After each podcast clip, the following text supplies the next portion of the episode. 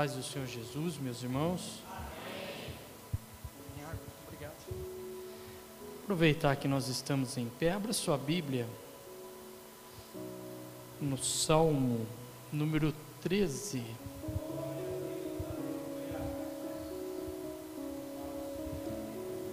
Nós vamos continuar no mesmo assunto que iniciou o culto, com a mesma pessoa que é Davi. Salmo número 13.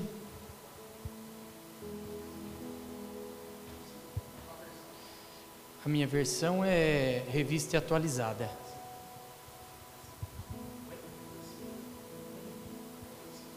É o versículo 1. Ah, perdão. 13, versículo 1. A versão...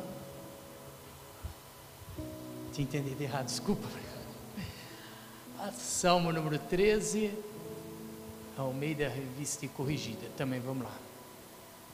E Davi, ele escreve esse salmo, ele diz assim, ó: até quando te esquecerás de mim, Senhor? Para sempre? Até quando esconderás de mim o teu rosto? 2. Até quando consultarei com minha alma, tendo tristeza no meu coração cada dia? Até quando se exaltará sobre mim o meu inimigo? 3. Atenta em mim, ouve-me, ó Senhor meu Deus, alumia os meus olhos para que eu não adormeça na morte. Amém? Pode sentar em nome de Jesus Cristo. Esse salmo escrito por Davi, ele traz uma reflexão muito interessante para nós, pelo fato de que quando Davi ele escreve esse salmo, ele está passando por um processo. Nós vemos que Deus, ele escolheu Davi como rei de Israel em um determinado período. E quando Samuel faz a unção em Davi, ele foi ungido a rei de Israel, mas a impressão que nós temos é que Davi, ele entra na escola do sofrimento. Por quê? Porque Davi, ele passa uma boa parte da sua vida correndo de Saul. Saul, em um determinado momento, que eles voltaram de uma guerra juntos, Davi foi mais exaltado do que Saul naquele momento, e Saul encheu de inveja o coração sobre Davi, e a partir desse momento, Davi passou a correr. Davi, ele escondeu em caverna, Davi, ele correu pelo deserto, Davi, ele estava sempre correndo, porque o desejo de Saul naquele momento era matar Davi. A impressão que nós temos quando nós lemos aqui esse tempo, você diz que o olhar de Saul desvia do reino de cuidar das pessoas para matar Davi. E ele corre, coloca o exército atrás de Davi, e a vida de Davi se transforma em uma correria, um verdadeiro tormento, porque além dele não ser ungido a rei, além dele não reinar, ele tem que correr para não morrer. E sabe, esse tempo aqui durou mais ou menos uns 12 anos, entre a unção de Davi e toda essa correria que o sogro dele, o seu sogro, fez. Aí o que nós começamos a perceber? Davi, nesse momento, entre a unção e a coroação, é que ele escreve esse salmo, e ele começa esse salmo: até quando, Senhor? Até quando o Senhor esqueceu de mim? Até quando, Senhor, eu vou clamar do fundo da minha alma e o Senhor não me responde? Até quando? Foi nesse momento que Davi escreve esse salmo número 13, e questionando a Deus o silêncio dele na vida de Davi, porque era para ser um mar de guerra, um mar de, assim, um mar de flores a vida de Davi. Ele foi ungido ao rei, automaticamente nós pensamos o quê? Ele vai assumir o trono. Isso não aconteceu, e ele sai nessa correria do seu sogro aí, fugindo da morte. Detalhe, e ele teve oportunidade para matar Saul, e assim ele não fez, porque ele considerava Saul era um ungido do Senhor, e contra os ungidos ele não se levantava.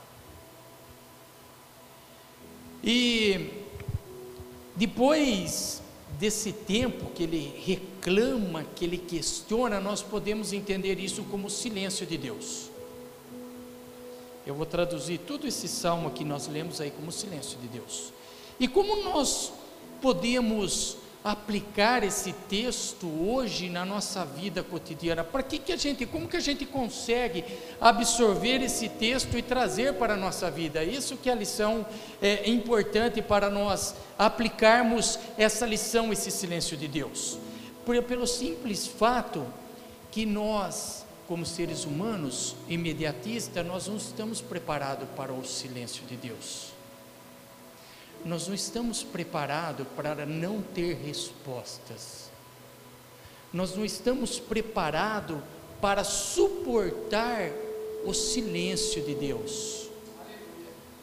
Veja bem, todo mundo que ora hoje, quando você ora, você quer o quê? Uma resposta. Quando você faz um pedido para Deus, o que você quer? Que Ele responde o teu pedido. E quando Deus não responde, o que acontece? Será que nós estamos, simplesmente nós somos maduros espiritualmente para entender esse silêncio de Deus na nossa vida? Quando nós pedimos, quando nós oramos, porque esse silêncio, ele torna dentro de nós um sentimento de aflição. Naquela hora que nós mais desejamos, naquela hora que nós mais buscamos, Deus, Ele fica em silêncio, e a aflição toma conta de dentro de nós, a aflição toma conta do nosso coração. E o que nós devemos fazer? A aflição, ela gera angústia, e a angústia e a aflição são todos sentimentos ruins gerados dentro de nós. Se você está em casa, a sala não está boa. Se você vai para a cozinha não está legal. Se você sai de casa, você vai conversar com alguém, essa pessoa não está legal, a conversa não flui, porque você conversa com alguém, mas pensando em outra coisa na sua mente. A sua mente não volta mais para o mundo natural, a sua mente só fica batendo naquela resposta que você precisa, e às vezes Deus, Ele vai ficar em silêncio. Nós entramos dentro do nosso quarto ou em qualquer outro ambiente, nós vamos orar, nós vamos chorar na presença dEle, e mesmo assim Ele não vai responder a nossa oração. Da mesma forma que Davi, um homem segundo o coração dele, ele não respondeu, e aí nós ficamos, porque o silêncio de Deus, ele afeta muito o nosso sentimento no dia a dia, e nós, com a nossa mente, nós achamos que Deus, Ele vai sempre ficar em silêncio na nossa vida, que é um erro, que quando a gente acha que Ele está em silêncio, Ele não está fazendo nada por nós. Esse é o nosso maior erro, porque Ele está em silêncio, Ele não respondeu, então Ele não está trabalhando para a nossa vida, Ele não está pensando em nós. No livro de Tiago, às vezes está escrito lá assim, ó, tem muitas coisas que nós oramos e nós não recebemos, porque nós pedimos mal.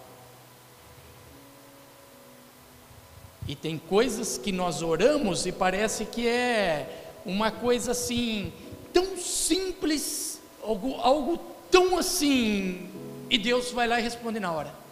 Fala, meu Deus, que coisa é essa? E se nós formos buscarmos na Bíblia sobre o silêncio de Deus, nós vamos ver que Deus ficou em silêncio na vida de Jó. Jó, em certo momento, ele falou assim, ó, o Senhor não me responde. Nós vamos ver na vida de Ana que quando ela subia ao templo para orar em todas as situações, ela clamava para Deus pedindo um filho, e Deus estava o que na vida dela? Em silêncio. E toda a época da oração dela ir ao templo, não, ela estava no templo orando, lá ajoelhada aos pés do Senhor, mas Deus estava o que na vida dela? Em silêncio. Só que ela continuava na casa do Senhor, orando e buscando a Ele. Quando nós vamos ver outra, a mulher cananeia, ela vai atrás de Jesus. Jesus sai ali da região da Galileia, vai lá para a região lá de Tiro e Sidom, e quando ele chega lá, a mulher cananeia grita, clama atrás dele: Senhor, filho de Davi, tem compaixão de mim. E a palavra diz o quê? Que Deus não responde nada para aquela mulher, e Deus fica em silêncio na vida dela. E às vezes a gente acha que o silêncio dele é só na nossa vida que acontece. Às vezes não é o momento dele responder. Já pensou nisso? Às vezes ele precisa preparar a nossa alma, o nosso sentimento, para que nós possamos ter a resposta de Deus. Será que nós estamos preparados para todas as orações que nós fazemos? Será que nós estamos preparados para receber tudo o que nós pedimos? Será que Deus ele teria que ser uma varinha mágica de tudo que nós pedimos? Plim, plim, plim, pronto, tudo realizado. Será que a vida teria que ser assim? Nós fazemos planos, principalmente no começo do ano, fazemos planos, vamos falar assim, acho que o primeiro plano que muita gente faz no começo do ano: esse ano eu vou na academia todos os dias para melhorar a minha saúde, não é assim? Aí você vai, só de subir a escada, a rampa da academia, você fala: cansei, eu acho que eu não vou mais. Então a gente faz planos, só que a gente busca saída em quem? Em Deus. Esse ano eu vou mudar tudo, esse ano eu vou ler aquele livro que eu não li, esse ano eu vou estudar do jeito que eu não estudei, esse ano eu vou fazer tudo diferente. E nós já passamos janeiro, e eu também não cumpri o que eu ia cumprir em janeiro. É difícil. Os planos, nós fazemos isso porque nós queremos a resposta de Deus, e às vezes Deus não vai responder do jeito que a gente quer. Ó, vamos ver bem, o silêncio de Deus é terrível, fere a alma, arde o espírito e sangra o coração. E sabe o que é interessante? Vamos pensar numa questão muito lógica, e vamos tentar aqui, ó. Vamos dizer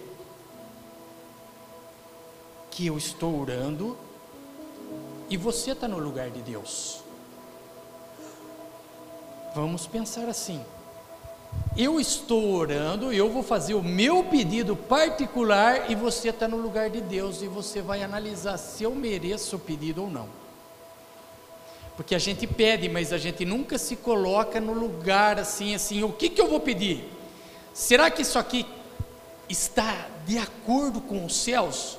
Vamos dar um exemplo simples. Aí eu estou orando: Deus, eu quero, Deus, esse ano, Pai, eu quero aprender da Tua Palavra, mas eu não quero ler a Bíblia, Pai. Eu quero aprender, Pai, da Tua Palavra, mas eu não quero ler nada, Pai. Eu quero curtir a vida, eu quero sair de casa, eu quero aproveitar, eu quero ir no clube todo dia à tarde, Pai, mas eu não quero ler a Bíblia, mas eu quero aprender da Tua Palavra.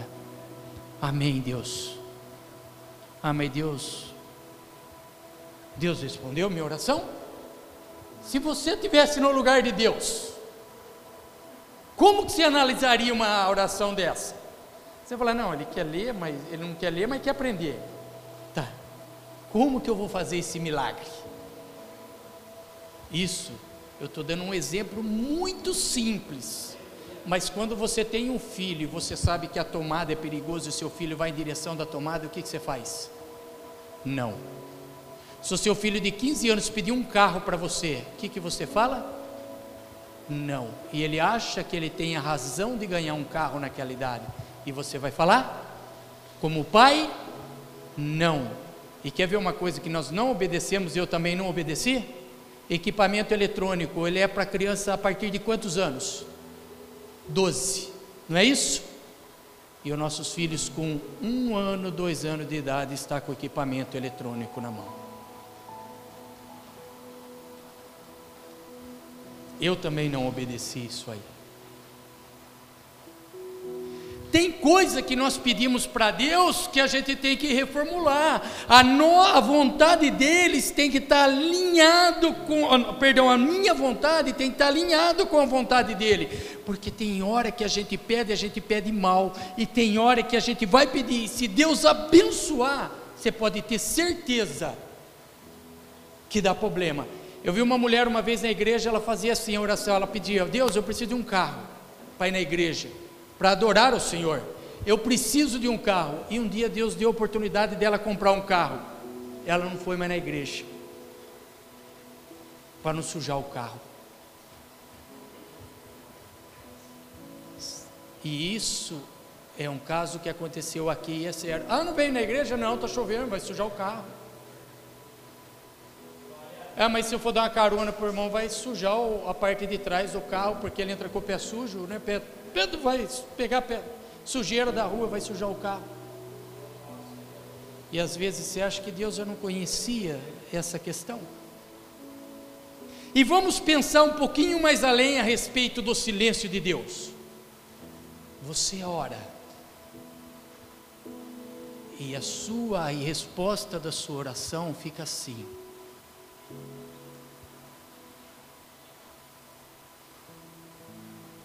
Se ouviu alguma coisa, é porque Deus não falou, então tem que continuar orando. Você entendeu? Vamos orar de novo, fazer um pedido para Ele. Deus falou? Falou? Viu alguma coisa? Falando alguma coisa? Sabe por que você não ouviu? Porque Ele não falou. Porque tem coisas que nós temos que insistir em oração. Não significa que Ele não está ouvindo, o tempo todo Ele está do teu lado, Ele está trabalhando por você, só que às vezes não é o momento de você receber aquilo que você está pedindo. E nós temos que ser maduros espiritualmente para entender esse fato. Meu amigo Ricardo foi comprar um carro, e ele falou: Marco, eu vou falar com Deus a respeito desse carro. Ele orou, abriu a Bíblia e tirou lá em Provérbios. No começo é doce como mel, mas no final é amargo como fel. Ele falou assim: não vou comprar o carro. E ele não comprou. E depois ele ficou sabendo que aquele carro estava enrolado até o pescoço. Sabe o que ele falou para ele depois? Marco, foi livramento. Se eu não abro a Bíblia naquele dia para falar com Deus a respeito desse negócio que eu ia fazer, eu tinha dançado. Agora, quando você ora a Deus, você apresenta o projeto para Ele, você ora e Ele fala: vai que eu estou contigo. Aí você vai, que Ele está contigo. Aí Ele fala assim: pode ir, pode fazer, entregue esse currículo, muda a tua história, muda a tua vida, abre a tua empresa, porque daí Ele está contigo. Porque nós precisamos aprender a entender a voz dEle. Tem hora que não é o momento.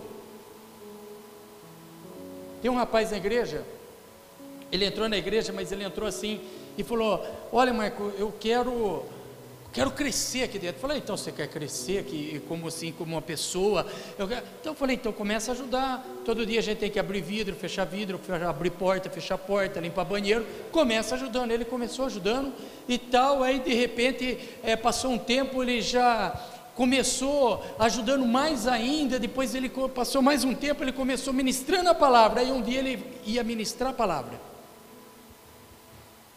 chegou uma pessoa de fora, e era um amigo do pessoal da igreja. Lembra a mesma coisa, tem um culto que às vezes chega um cara que você conhece muito, tal, aí você fala assim: eu estou aqui todo domingo, ou eu estou aqui toda quarta, toda terça, esse meu amigo ele veio lá não sei de onde para cá, eu ia ministrar hoje, eu ministro semana que vem, eu vou deixar ele ministrar hoje, porque era um cara decente, um pastor decente, uma pessoa tal. Aí falaram para ele: olha, você vai ministrar hoje? Você não ministra na outra semana?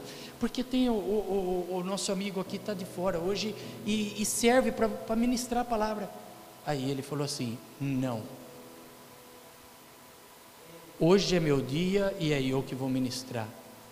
O dia que ele deu aquela resposta, eu falei dentro de mim, eu falei: ixi, não vai longe, porque não tem humildade. E o que foi o que aconteceu mesmo? Ele não foi longe, passou uns tempos, ele sumiu da igreja e nunca mais apareceu.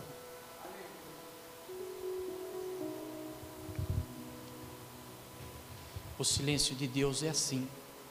Não significa que ele está em silêncio, mas o silêncio de Deus faz parte do processo.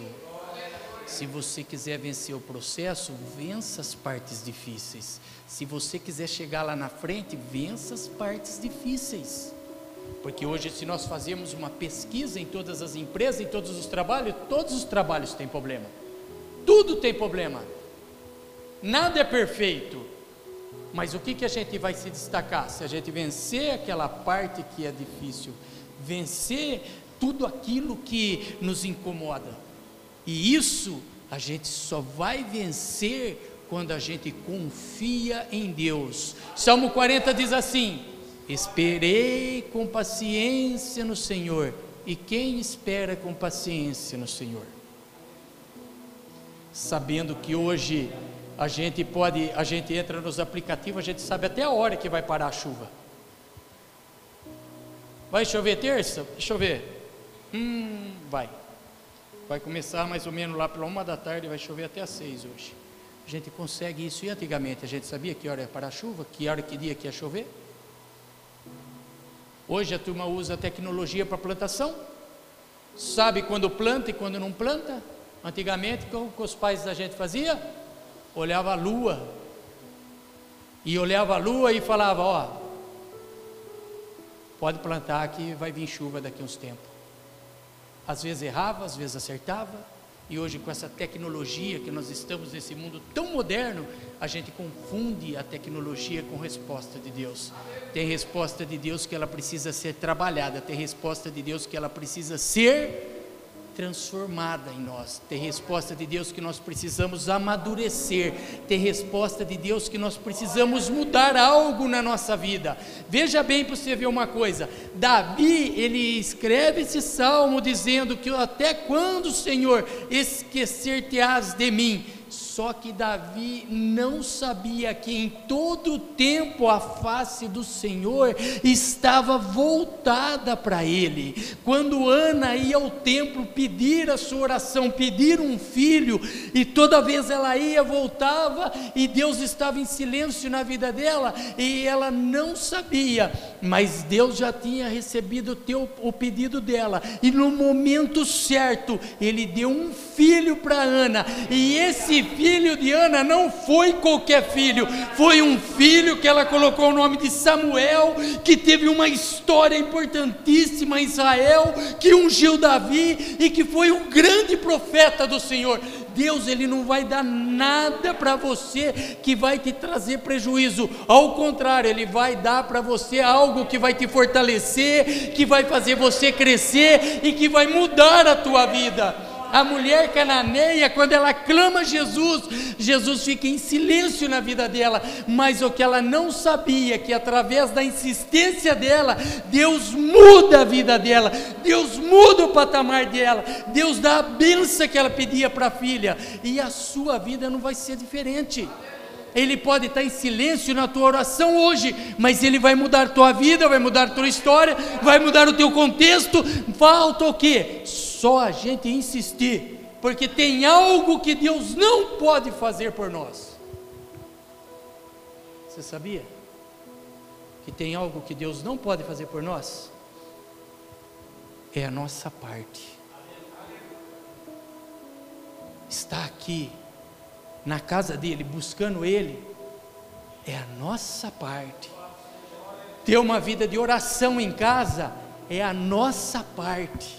e buscá-lo incansavelmente é a nossa parte, e isso Ele não pode fazer por nós, é nós que temos que fazer por Ele, porque até no silêncio dEle, Ele nos ensina a ser gente, Ele nos ensina a ser grande. Quem nunca passou por uma desavença no trânsito? Às vezes dá aquela fechada. Tem uns que tem uma reação, tem outros que tem outra reação. O que assusta não é a reação, é quem está reagindo. Isso é o que assusta, porque às vezes hoje nós vemos até cristão, quem tem comércio sabe o que eu estou falando. Se o cara ganhar R$3 de você num troco errado, ele fala, ixi, ó, ganhei o dia. E qual que era a nossa parte? Devolver. No trânsito, a hora que dá aquela fechada, não aconteceu nada, a pessoa xinga, mesmo se você está certo. Qual que às vezes é a melhor coisa a fazer? Desculpa, não é? Desculpa. Porque a hora que você levanta ou pede desculpa, ou faz um sinal diferente do comum, acalma a situação. O que vai resultar a agressão? A agressão resulta em agressão, mas se a gente souber dominar esse sentimento, o que melhora na vida da gente? Tudo.